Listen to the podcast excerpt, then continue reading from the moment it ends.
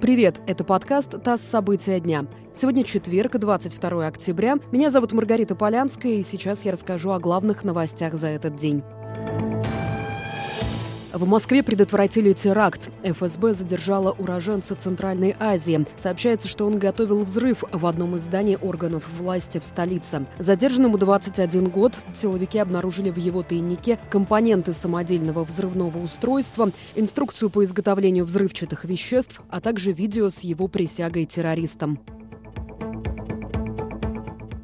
Владимир Путин заявил, что лично поручил прокуратуре разрешить Алексею Навальному вылететь в Берлин на лечение, хотя у оппозиционера были ограничения на выезд из страны. Президент отметил, цитата, «Если бы этого фигуранта действительно власть, во всяком случае, хотели бы отравить, вряд ли бы отправили его на лечение в Германию». Конец цитаты.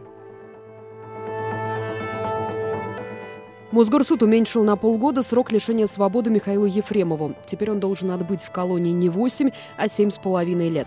Остальную часть приговора суд не изменил. В частности, отказался признать потерпевшей гражданскую супругу погибшего Ирину Стерхову и лизинговую компанию, машина которой была разбита в ДТП.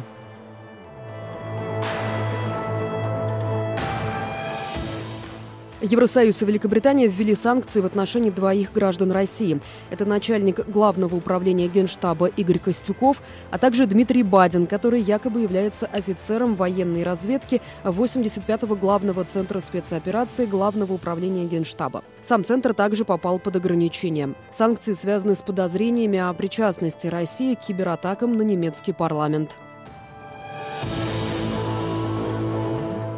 И последнее. Оппозиция Белоруссии стала победителем премии за свободу мысли имени Андрея Сахарова.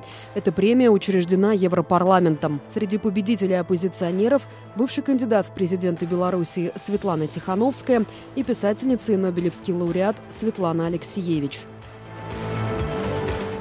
Вы слушали подкаст «ТАСС. События дня». Эти и другие новости читайте на нашем сайте и в наших соцсетях.